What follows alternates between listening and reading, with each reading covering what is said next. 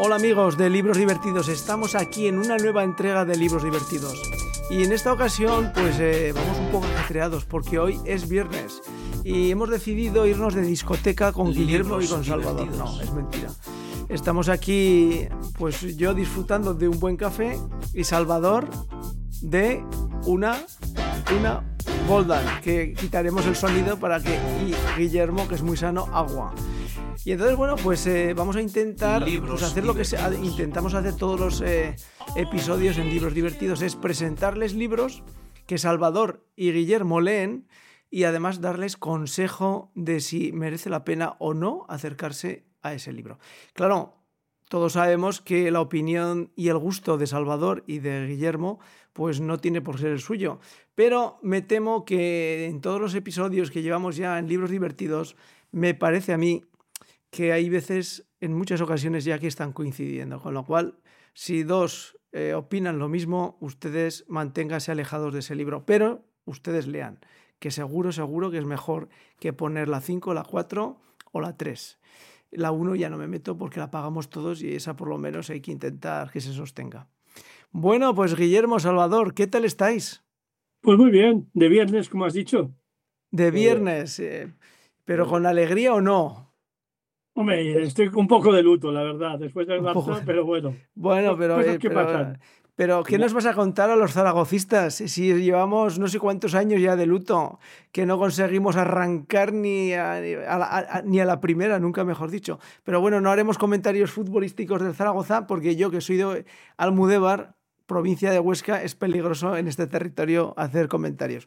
Bueno, pues hoy tenemos dos reseñas. Una de Víctor del Árbol, Nadie en esta tierra, que bueno, pues eh, es un libro que han podido leer los dos en comandita, y Hijos de la Fábula, que bueno, pues eh, lo ha leído Guillermo, pero Salvador, al igual que Guillermo, como conocen bien al autor, Fernando Aramburu, pues seguro, seguro que nos deleitan. Bueno, pues vamos a entrar en materia. Salvador, eh, Guillermo, Víctor del Árbol. ¿Nos podéis hacer un pequeño, una pequeña entrada de Víctor del Árbol como escritor español? Salvador, te toca. Bueno, a ver. Víctor del Árbol eh, creo que tiene ocho novelas que tenga yo más o menos controladas, creo que tiene más.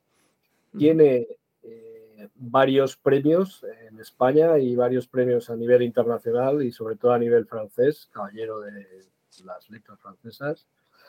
Eh, la mayoría, bueno, yo lo que he leído de Víctor Árbol sigue siendo eh, novela negra, eh, aparte de la reseña que ha hecho Guillermo, que la comentaremos, pues yo incidiré un poco más en lo que es los aspectos de la novela negra para que no se... Bájate un poquito la cámara del, ordenador para que te encuadre mejor. Ahí, perfecto. Como verán, don Salvador tiene una planta que, en fin, que muchas mujeres lo quisieran. O sea que ahora, ahora se ve mejor. Ahora estoy en todas las redes sociales. Ahora estás en todas las redes sociales. Ya famoso, ya famoso. A ver, eh, a lo que estamos. Eh, la, la, reseña viene por parte de Guillermo porque fue el que la escribió y me parece, como siempre, al 100% estoy de acuerdo con él.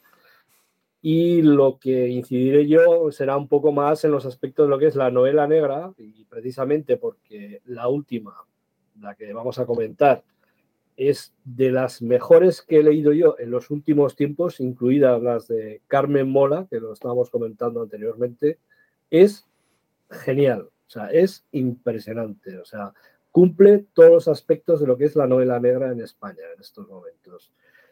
Eh, quitando los éxitos de Víctor del Árbol, insisto, y varios premios que tiene eh, muy, muy a nivel nacional e internacional, hay que destacar el premio Nadal de 2016 por La víspera de casi todo, que también lo hemos leído, de Guillermo. Y, bueno, pues está El hijo del padre, La tristeza de Samurai, Un millón de gotas y unos cuantos libros más que, han tenido varios premios. Eh, ya sí que te cedo la palabra y puedes seguir hablando un poco de la reseña de, estamos hablando en estos momentos. ¿Preguntas o hablo directamente? Que la reseña, como la has escrito tú, se puede empezar un poco a hablar de, lo que es. Bueno, pues, pues disparo yo, disparo yo. Guillermo, vamos a ver, vamos a diseccionar la, la sorprendente novela que a Salvador le ha encantado. Eh, y ya saben los que siguen libros divertidos que Salvador no se casa con nadie y Guillermo tampoco. O sea que hasta me ha surgido a mí la duda si no tengo que arrancarme y ponérmela a leer, porque, en fin, ha sido todo, todo un piropo, ¿eh? Todo un piropo en tu boca. insisto, a mí me parece que está a la altura de los de Carmen Mola perfectamente, o sea, pero de verdad, perfectamente. O sea, cumple todos los, bueno, todos los requisitos lo que es una novela negra. bueno, luego hablaremos un poco más de todo esto, pero vamos, eh, todo, todo. Eh, eh, empieza Guillermo, yo y a lo mejor te voy cortando. Pero Vamos allá, Guillermo. Eh, te pregunto, eh, ¿hay asesinatos o no? Hay muertes. Hay muertes. Y algún asesinato. Y algunas cosas, para todos los gustos. Porque el otro día, pues hablando con, mi hija, estábamos hablando de asesinatos, muertes y accidentes. Y claro, ella me decía de forma irónica que un, asesinato es un accidente. claro, es un accidente provocado. También es verdad. Eh, te, voy a, te voy a resolver, si alguien te pregunta qué es un asesinato, tiene que cumplir tres cosas. Primero, que haya un móvil, que haya la oportunidad y que haya unos medios. no es un accidente. Tiene que haber móvil, oportunidad y medios. Pasa en todas las, en en todos los asesinatos. O sea, si no se cumplen esos tres, puede ser un Algo falla. Pues un homicidio normal. Pues, alguien ha muerto y bueno, pues ya veremos. Pero eso es en, una, además es una novela negra, porque es que tiene todo esto un desglose muy profundo. Y sigo, Guillermo, sigue tú, sigue tú.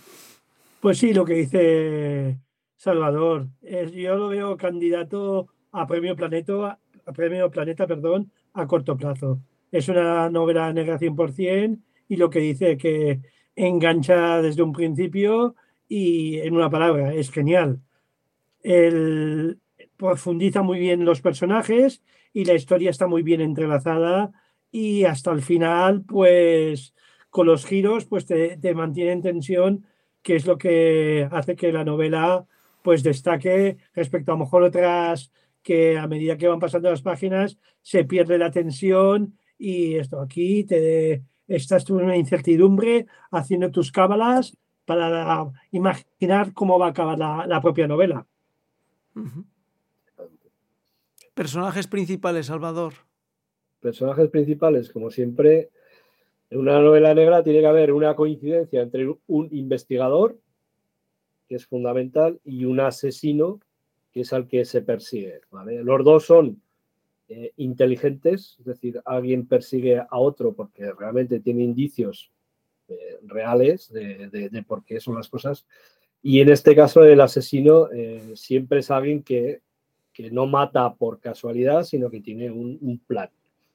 en este caso, en este caso como dice Guillermo, desde el, primer, desde el minuto 1 hasta el minuto 100, se acabara la novela del minuto 100, hay una, hay una tensión que, es la que, es la que matiza pues una novela negra que es siempre para personas, digamos, eh, inteligentes porque realmente los personajes son creíbles, son creíbles, comparten eh, una intriga entre el lector, que somos nosotros, el escritor, el asesino y el que trata de buscar el por qué es se ha producido ese asesinato.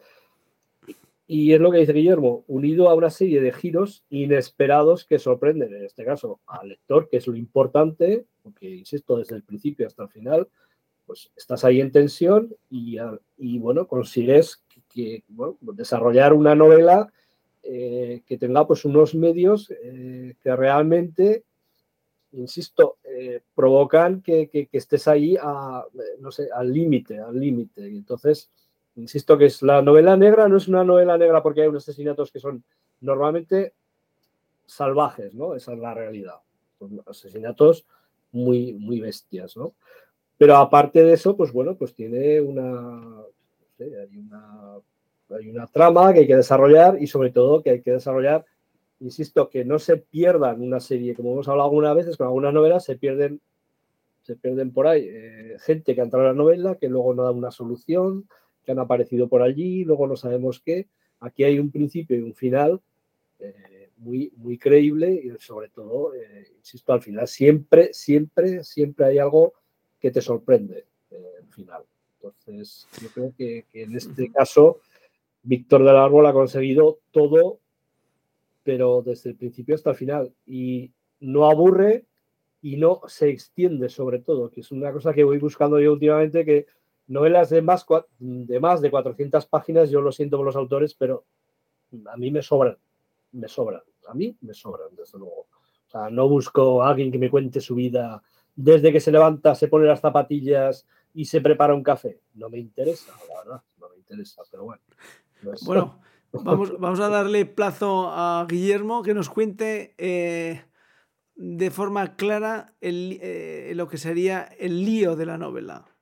El lío, pues. Sin, contar la trama, claro. Bueno, la trama, a ver, está escrito en dos tiempos: el presente y el pasado del protagonista. El, el, el protagonista es un policía que se llama Julián, que es un policía enfermo de cáncer que regresa a su pueblo donde ha estado toda su infancia 30 años después. Entonces, la, trama de ¿para qué va esta persona allí?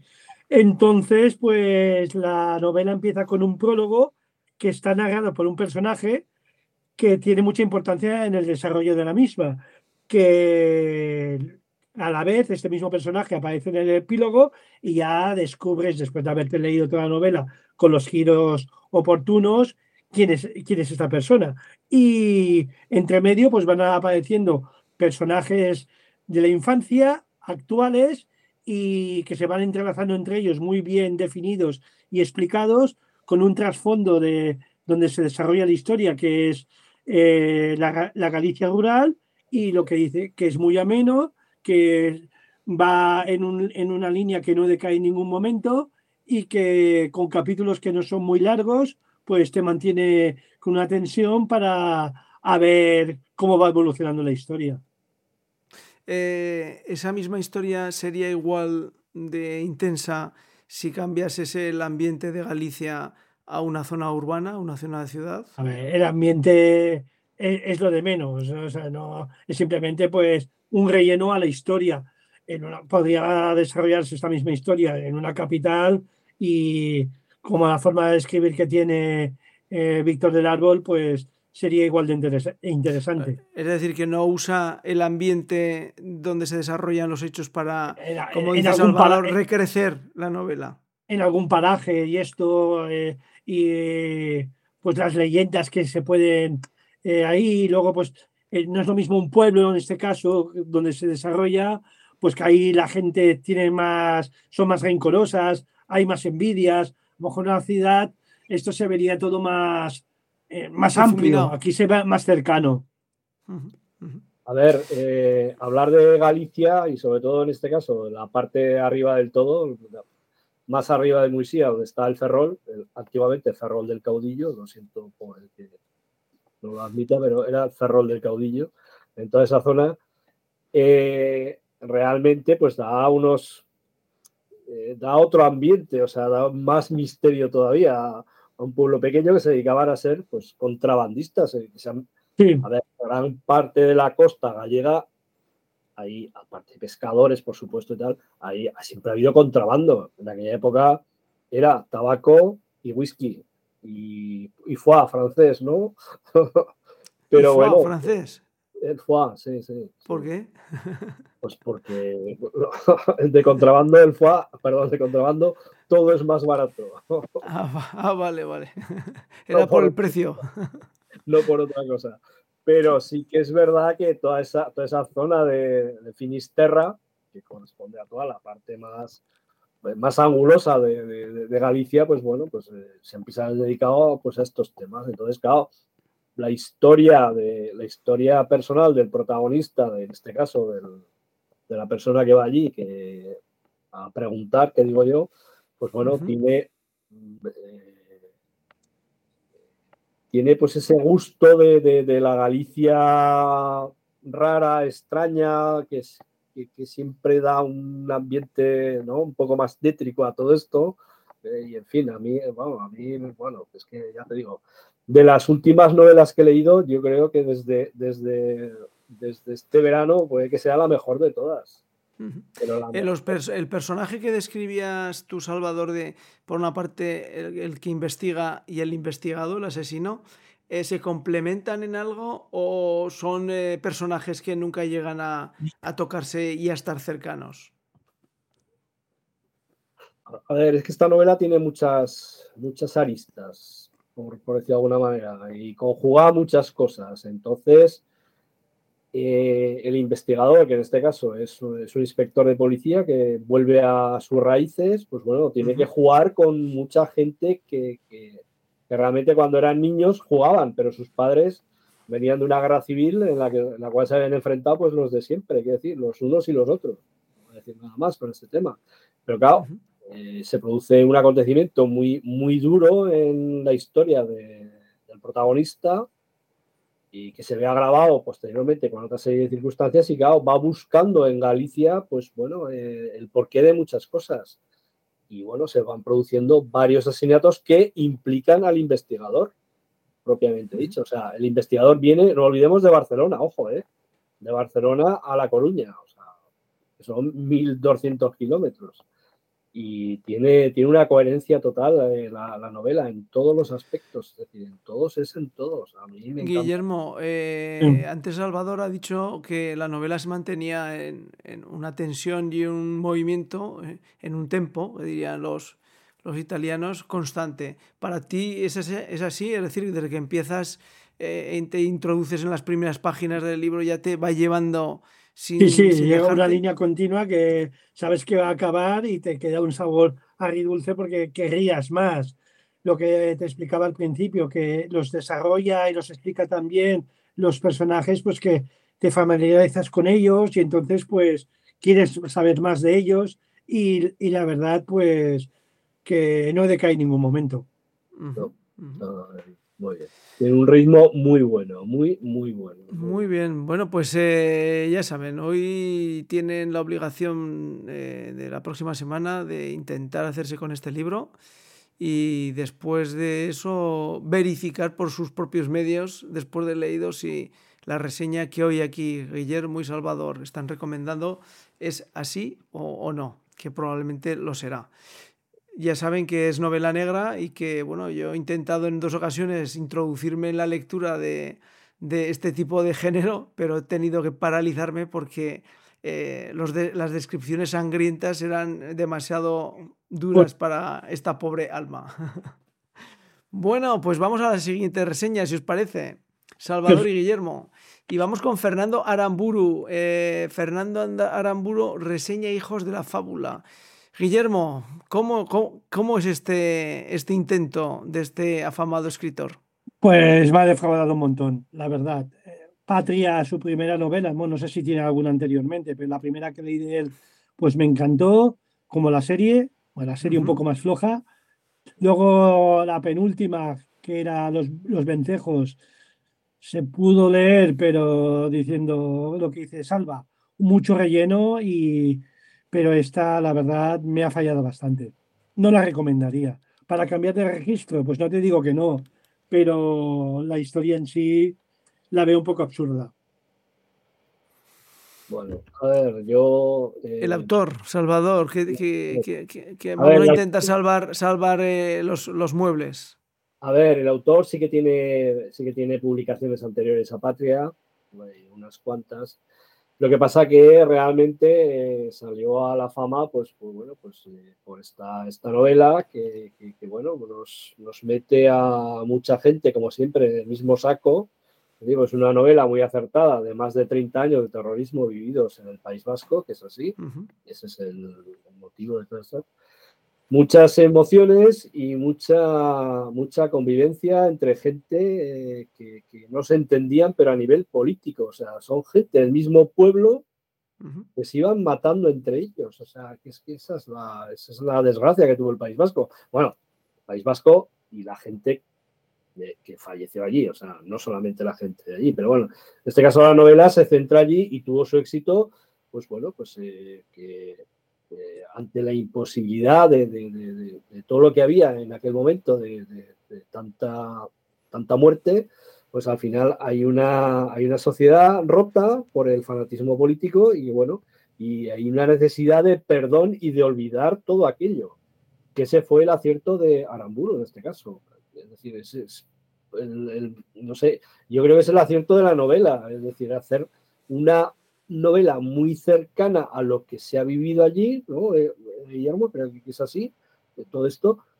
Y, bueno, pues bueno, pues esa es, su gran victoria. Pero luego lo que estaba hablando, de los vencejos, bueno, yo tengo mis más y mis menos también, es un profesor, que lo hemos comentado ya otras veces, es un profesor de instituto, que está contra el mundo tampoco, es que tampoco lo entiendo. Un tío que lo tiene todo, todo en los años 70, hemos visto profesores de instituto, tú y yo, Eliseo y. Guillermo, que lo tienen mm. todo, o sea, y sin embargo son pues unos desgraciados, que decir, pero ¿por qué? O sea, porque, porque se enfrentan a una serie de, alumnado que, que, no valoran los, los valores que tenía el profesor y, es que es, algo que, no sé, es una crónica de su vida que, la hemos vivido muchas veces, que es a lo que voy yo, que a mí nadie me cuente lo que ha pasado en los años 60, ni en los años 70, ni en los 80, que ya me lo sé, pero que me cuente una versión distinta a la que no sé. Ese es el problema. Eh, lo que estaba comentando ahora Salvador, eh, recuerdo un comentario de, un inglés eh, que decía, nosotros los ingleses nos creemos que para hacer una buena película irlandesa, lo que tenemos que contar es el problema de, Belfast, de, Lira y de toda la situación de tensión entre los unionistas y los irlandeses del sur, que son, que son católicos. Y él decía irónicamente que, eh, la, la, inteligencia se convierte en estupidez cuando uno cree que las situaciones cotidianas, simplemente por llevarlas a la pantalla, la gente las va a apreciar. Pues sería un poco lo que está diciendo Salvador, ¿no? El, que los que hemos vivido esa situación y tenemos nuestras opiniones, pues eh, lo que nos gustaría es que alguien nos contara cosas que nosotros no hemos vivido y que no hemos estado siendo partícipes o presentes, ¿no? Que eso es quizá lo que muchas veces cuando aparece una narración en un entorno ya vivido, pues echamos de menos y le doy la razón a Salvador. Bueno, Guillermo, y entonces eh, sálvame un poco tú los muebles. Eh, porque ha sido demoledor, no la recomiendas. No, no la recomiendo. A ver, es lo que estábamos hablando. no, es, comparable con Patria, pero es un tema de, dos, de dos chicos que, se quieren meter a ETA en plena disolución del comando. Entonces, a partir de ahí, pues ellos eh, sufren una serie de aventuras, se van a Francia con un, con un matrimonio, desconocen el idioma y como se está disolviendo la, la, célula del comando de ETA, pues ellos se ingenia y dice, pues vamos a crear nosotros un comando. Yo, yo lo, lo, critico en el sentido de que es un tema serio y él lo toma así como un poco irónico, con humor, que, a ver, se puede leer, pero que lo, lo encuentras hasta momentos tan absurdo que la historia no es creíble y para explicar una cosa inventada, sin sentido, pues yo no pierdo el tiempo. Bueno, pues hasta aquí hemos llegado eh, en este episodio de Libros Divertidos, porque yo creo que ya han visto, aquí no, no nos paga nadie. Si es bueno, es bueno, y si no es bueno, pues no es bueno.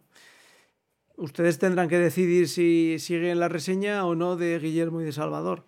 Pero lo que sí parece ser que, que, en fin, que cuando uno dedica su tiempo como ellos a la lectura, lo que esperan es que el rédito sea la diversión.